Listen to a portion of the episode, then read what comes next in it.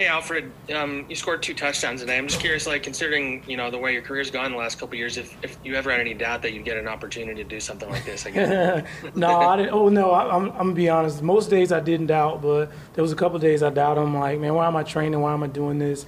Um, it doesn't. It looks bleak, you know. But I, you know, I was always reminded why, and I kept going, and um, opportunity presented itself. So I'm super thankful. It's been a while since I got an end zone, so it felt really good today to get in there not once but twice. Shout out to Wayne for setting both of those up. All right.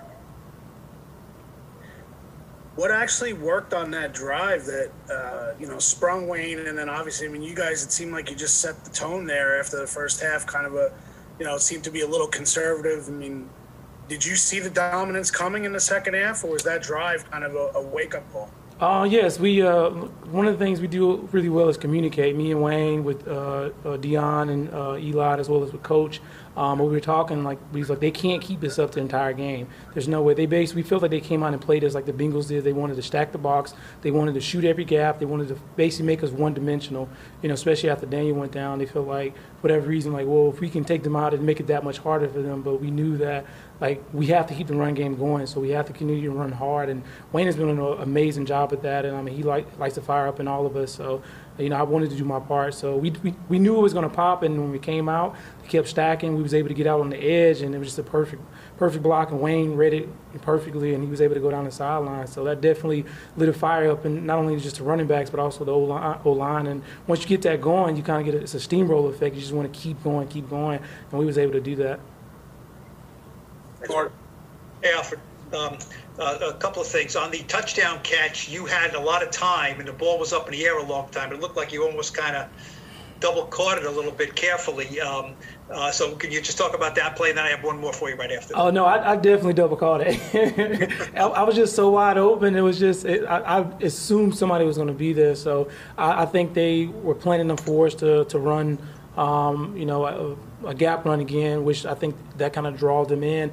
And you know, normally I don't do those type of plays, so I think it just made it work that much more. And it's just I was able to just creep out into the flat, and I was I was so open. That's why I kind of like double called it.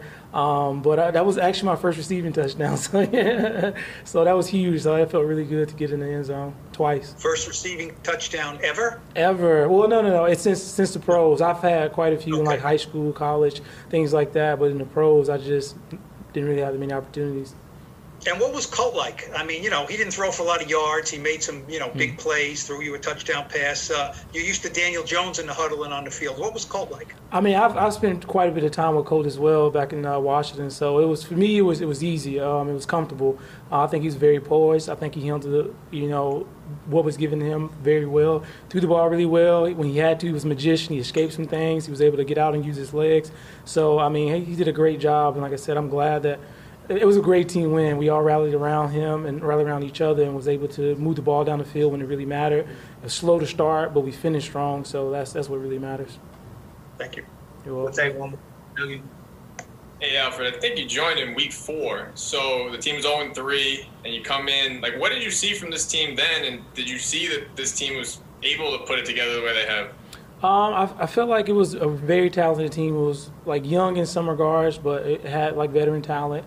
Um, but I feel like it was like something was missing. Um, not really sure what that was, but we I feel like we've kind of figured it out, and I think more guys are realizing like just how good we can be uh, and how good we are becoming.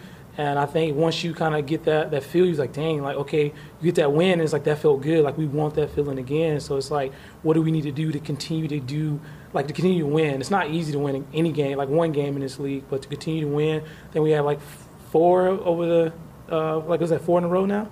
I think I, I, really don't keep up with it. Yeah. Okay, she's nodding his head. So I mean, to do that, that's huge, you know. And I've, I've been on one of these runs before. Uh, my rookie year in Washington, we went, you know, three and six at bye week. We came out at the bye week. We won seven games straight to make it to the postseason for the first time in you know years. Uh, that was huge. But to do that, you need not a group of talented individuals.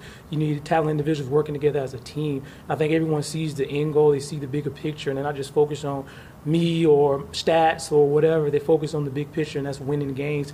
And that's it takes it one day at a time, one week at a time, one opponent at a time. And I think we're doing a really good job of that. And, and it's exciting to win. So once you get that, you kind of get that itch. You want more of it. So I think that's like been exciting a lot of guys. Like we need to keep winning. Like we're in first place, you know. But like use that as fuel, but not stay focused on that, that we lose sight of the bigger picture. And I think we've been doing a really good job of doing that so far.